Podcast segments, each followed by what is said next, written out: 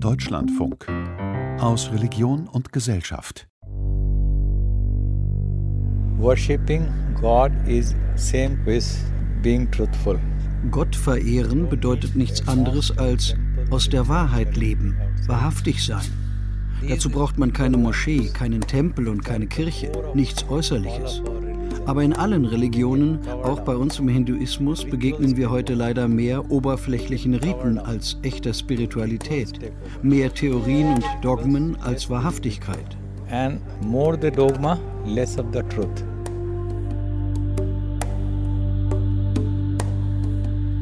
The other person encountered honestly Vertreter anderer Religionen lehren uns oft, unsere eigene Religion besser zu verstehen. Was es bedeutet, ein guter Christ zu sein, habe ich im Austausch mit Buddhisten, Juden und Muslimen gelernt. Die Wahrheit besitzt niemand, aber jeder von uns kann ihr im Herzen begegnen. This is in fact addressed to every single human heart.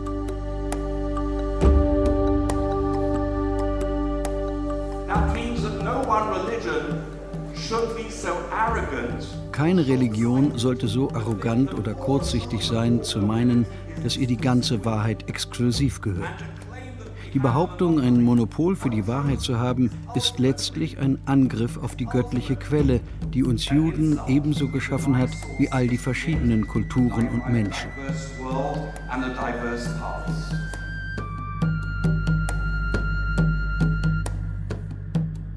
Wir haben die Wahrheit. Der Alleinvertretungsanspruch der Religionen. Eine Sendung von Corinna Mühlstedt.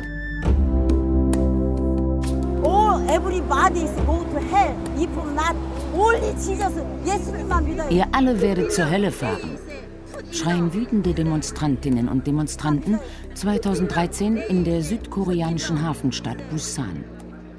Sie kommen aus christlich-fundamentalistischen Kreisen und haben sich zu Hunderten versammelt, um gegen eine Tagung des Weltkirchenrats zu protestieren, zu der Ehrengäste aus anderen Religionen eingeladen sind. Diese christlichen Gruppierungen seien überzeugt, im Besitz der alleinigen Wahrheit zu sein, erklärt der US-amerikanische Theologe Cecil Robick. Manche hätten ihre Wurzeln in pfingstchristlichen Kreisen der USA. Die Mitglieder unserer Pfingstkirchen haben sich stets als auserwählte Gemeinschaften verstanden und als Vorboten des jüngsten Gerichts. Sie fürchten nichts so sehr wie unchristliche, ja satanische Kräfte, die sie von Christus und vom rechten Weg abbringen könnten. Ihre Haltung beruht auf einer großen Angst vor der nahenden Endzeit. Christliche Fundamentalisten gibt es heute auf allen Kontinenten. Das Spektrum ist bunt. Es reicht von rechten katholischen Kreisen in den USA über evangelikale Bewegungen in Südamerika oder Asien bis zu neu aufblühenden Megachurches in Afrika. Viele ihrer Anhänger vertreten einen exklusiven Wahrheitsanspruch und begegnen Gläubigen anderer Religionen ebenso aggressiv wie den meisten Christen anderer Konfessionen. Seit einigen Jahren versuchen Vertreter der verschiedenen Kirchen im Rahmen des Global Christian Forum ins Gespräch zu kommen und wechselseitige Vorurteile abzubauen. 2018 fand in Kolumbien das dritte internationale Treffen dieser Art statt. Durchaus mit Erfolg, meint der Ökumenebeauftragte der katholischen Bischofskonferenz Kolumbiens, Jorge Bustamante. Einige der evangelikalen und pfingstkirchlichen Gruppen betrachten uns Katholiken nach wie vor als Teufel. Aber ich habe jetzt mit moderaten Repräsentanten der Pfingstkirchen gesprochen und sie sagten, ja, das müssen wir ändern. Allerdings erklärte man mir auch, wie schwierig es sei, die einfachen Leute im Land mit ihren Vorurteilen und Ängsten zu erreichen. Wir brauchen noch viel mehr Aufklärung und Gespräche.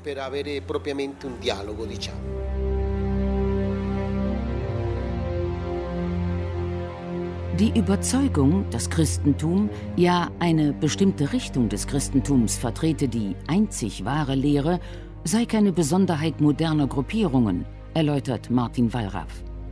Diese Haltung, so der Münchner Professor für Kirchengeschichte, sei so alt wie das christliche Bekenntnis selbst. Also wenn man es ganz streng nimmt, ist es eigentlich ein Teil des Erbes aus dem Judentum, denn auch das Judentum gehört zu den Religionen, die einen Exklusivitätsanspruch erheben. Das heißt, dass man nicht gleichzeitig Jude sein kann und Anhänger des Mithras, der Kybele, des Serapis oder wie auch immer. Das hat das Christentum von Anfang an übernommen.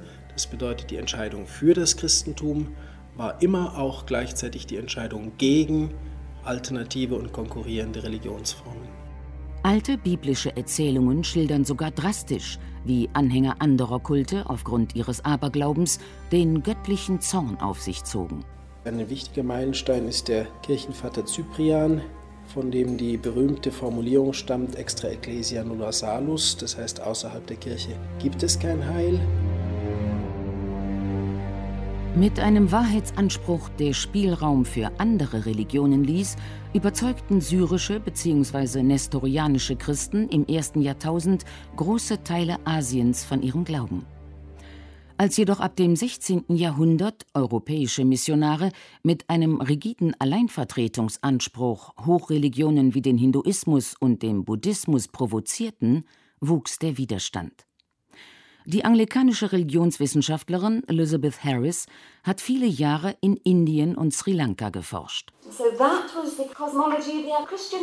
Christliche Missionare vertraten einst folgende Ideologie. Jeder muss zwischen Himmel und Hölle wählen. Nur wer an Christus glaubt, kann gerettet werden. Alle anderen Menschen sind auf ewig verdammt. Für jeden, der so dachte, war es eine Frage der Nächstenliebe, alle zum Christentum zu bekehren und zugleich Irrlehren wie den Buddhismus zu zerstören. Weltbilder prallten kompromisslos aufeinander. Und die Asiaten fragten sich zunehmend, wie sie unter dem Imperialismus der Kolonialmächte überleben konnten. Die Verknüpfung von Mission und Kolonialpolitik ließ schließlich die Buddhisten Sri Lankas ebenso aufbegehren wie die Hindus in Indien. Zu spät erkannten die Europäer, dass die Glaubenswelten der alten asiatischen Religionen Konkurrenten auf Augenhöhe waren. Ein Enkel Mahatma Gandhis, der Hindu- und Friedensaktivist Rajmohan Gandhi, erinnert sich. When I was 19 years old, I was visiting a pleasant town in South India. Als ich 19 Jahre alt war, habe ich eine Stadt in Südindien besucht. Dort traf ich eine ältere Europäerin. Sie trug einen riesigen Hut und ging ihres Wegs mit einem langen Spazierstock. Als wir uns begegneten, deutete sie mit dem Stock auf meine Nase und fragte, Bist du gerettet? Ich war nicht wütend, eher amüsiert, bewegt, dass jemand wie diese Frau der Ansicht war, dass ich gerettet werden sollte. Erst viel später habe ich erlebt, dass moderne Christen bereit waren, uns Hindus zuzuhören und den Reichtum der nichtchristlichen Welt kennenzulernen. Rajmohan Gandhis Großvater Mahatma ging in die Geschichte ein, weil er im 20. Jahrhundert die Auseinandersetzungen mit der britischen Kolonialmacht gewaltfrei und in spiritueller Offenheit führte. Andere Inder bekämpften die europäischen Eroberer mit Gewalt. Der Historiker Vincent Benedikt aus dem Bundesstaat Kerala erzählt: Hindu fundamentalist groups are zu Beginn des 20. Jahrhunderts haben sich bei uns in Indien erstmals Gruppen von fundamentalistischen Hindus gebildet. Das war eine Reaktion auf die britische Besatzung. Diese Gruppen benutzen den Hinduismus, um politisch Macht zu gewinnen. Sie behaupten, im Besitz der alleinigen Wahrheit zu sein und wollen einen Hindu-Staat schaffen, in dem alle Nicht-Hindus als minderwertig gelten.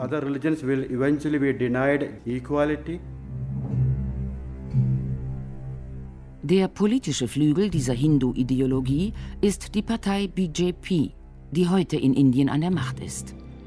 Seit ihrem Erstarken kommt es dort immer wieder zu brutalen Übergriffen von Hindu-Extremisten auf christliche und muslimische Minderheiten.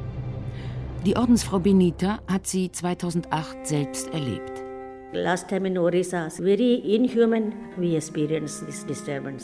In unserem Nachbarstaat Orissa ist Unmenschliches geschehen. Kirchen wurden angezündet und Priester totgeprügelt. Tausende von Christen mussten ihre Dörfer verlassen. Einer Ordensfrau hat man in aller Öffentlichkeit die Kleider vom Leib gerissen und sie vergewaltigt. Das ist unmenschlich. Nicht einmal Tiere würden so etwas tun. Inder, die sich in der Nachfolge Mahatma Gandhis sehen, zeigten sich entsetzt. Zu ihnen zählt Sami Anjivesh. Das größte Problem sei, so der Hindu-Gelehrte, dass Teile des Volks den fundamentalistischen Parolen bis heute blind gehorchten. Der Schöpfer hat uns Freiheit gegeben, dass jeder von uns selbst die Wahrheit erkennen kann. Daher gilt, folge keiner institutionellen Religion blind. Finde deinen eigenen, vom Schöpfer gegebenen Weg. Aber die institutionellen Religionen lehnen genau das ab. Sie meinen im Besitz der alleinigen Wahrheit zu sein und legen dir durch Dogmen im Namen der Religion Fesseln an. So entstehen Fundamentalismus und Gewalt.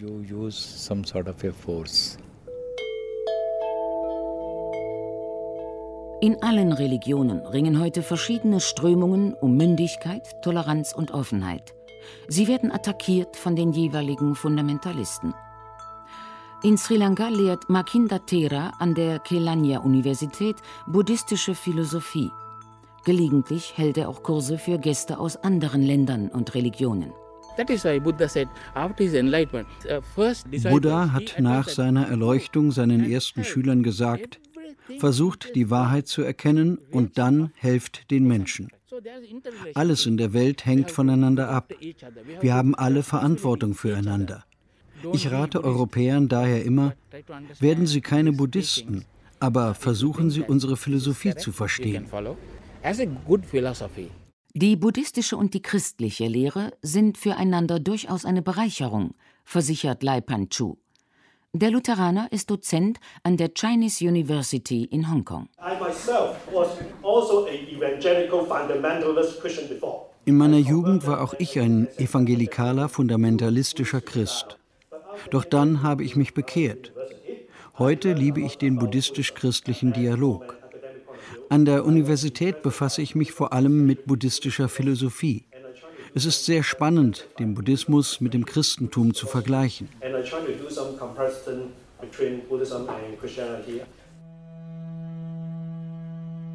Westlichen Theologen fehle oft der Mut zu unkonventionellen Schritten – meint der anglikanische Religionswissenschaftler Perry Schmidt-Leukel. Dadurch blockiere sich die Theologie selbst. Die Lösung besteht darin, sich ganz eindeutig von der Vorstellung zu verabschieden, es sei wünschenswert, dass alle Menschen dieser Welt Christen werden. In dem Maße, wie Christen erkennen, dass es Gutes, Wahres, Heiliges auch in anderen Religionen gibt, haben Christen überhaupt keinen Grund, nach Abschaffung dieser anderen Religionen zu streben. Die Situation, die wir uns für die Zukunft wünschen können, ist, dass Religionen sich gegenseitig anspornen, in ihren Stärken sich weiterzuentwickeln und sich zu fragen, welche Wahrheiten sieht denn der andere, die mir bisher noch nie in dieser Weise aufgefallen sind. Die Basis für einen konstruktiven Dialog zwischen den Religionen findet man seit den 1960er Jahren in offiziellen Kirchendokumenten. Der Jesuit Felix Körner unterrichtet an der Humboldt-Universität in Berlin Theologie der Religionen. Das Zweite Vatikanische Konzil hat eindeutig gesagt, dass auch Nichtchristen das ewige Heil erlangen können. Es gibt so viele Wege zu Gott, wie es Menschen gibt. Auf diesem Weg, der für jeden Menschen ein besonderer, wieder anderer Weg ist, ist der interreligiöse Dialog ganz wichtig. Wir können viel voneinander lernen, vom Vorbild der anderen, auch aus dem Unterschied, aus, sogar aus den Missverständnissen. Jede Begegnung von zwei Menschen verschiedener Religion ist Reinigung und Bereicherung für beide. Der Weltkirchenrat in Genf griff die Gedanken 1990 in einer Studie auf, an der katholische, orthodoxe und protestantische Theologen beteiligt waren. Dialogue with People of Living Faith.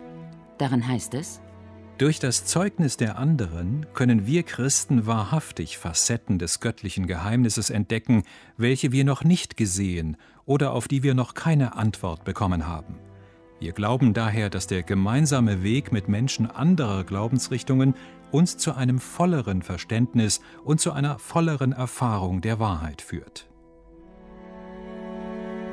2011 einigten sie schließlich rund 90 Prozent aller christlichen Kirchen weltweit auf ein gemeinsames Dokument, das alle aggressiven Formen der Mission verurteilt. Der Text trägt den Titel Das christliche Zeugnis in einer multireligiösen Welt. Allerdings bleibt noch viel Aufklärungsarbeit zu leisten, denn die positiven Einsichten theologischer Dokumente haben längst nicht überall die breite Basis erreicht. Ganz im Gegenteil. In allen Religionen wachsen derzeit die Differenzen zwischen liberalen, dialogoffenen Kreisen und jenen, die sich mit einem exklusiven Wahrheitsanspruch gewaltsam durchsetzen wollen.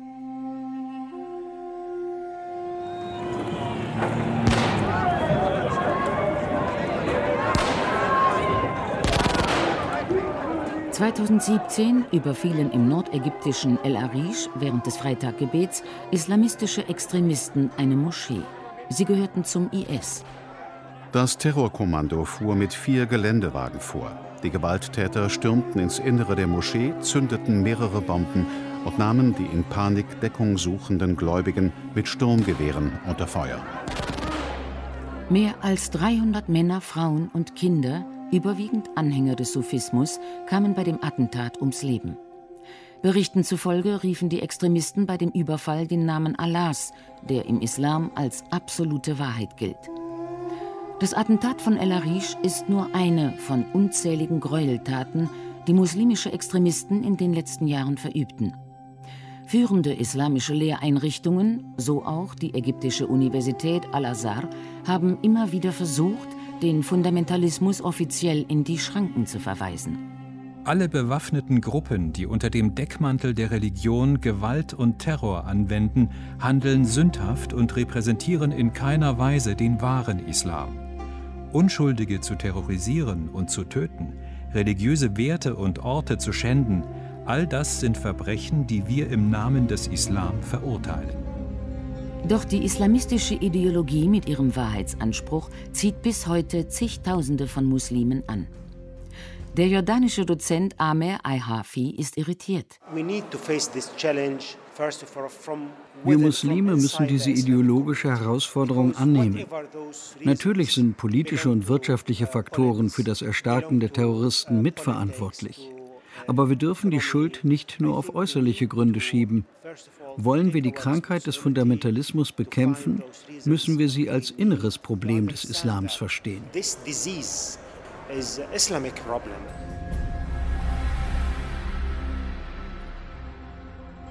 Einem aggressiven Fundamentalismus begegnet man heute in allen Religionen. Immer steht er in radikalem Widerspruch zu den Idealen liberaler Religionsvertreter. 2018 haben Papst Franziskus und der Großscheich von Al-Azhar, Ahmed Aitajeb, in Abu Dhabi ein Dokument unterzeichnet, das für internationales Aufsehen sorgte. Es wendet sich an alle Menschen guten Willens und ruft die Religionen zu mehr Toleranz und geschwisterlichem Verhalten auf.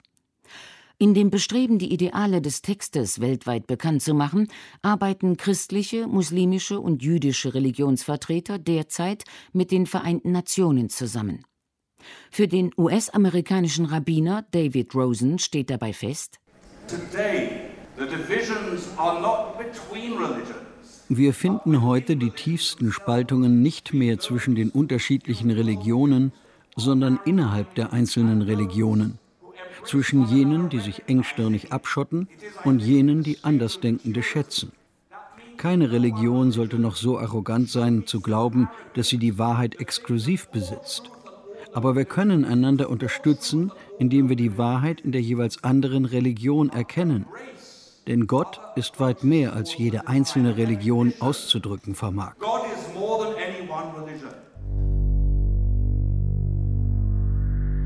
Das war wir haben die Wahrheit. Der Alleinvertretungsanspruch der Religionen. Eine Sendung von Corinna Mühlstedt. Es sprachen Hildegard Meyer, Axel Gottschick, Christiane Florin, Martin Schaller und Christoph Wittelsbürger. Ton und Technik Christoph Maria Münch. Regie Anna Suhr. Redaktion Christiane Florin. Produktion Deutschlandfunk 2021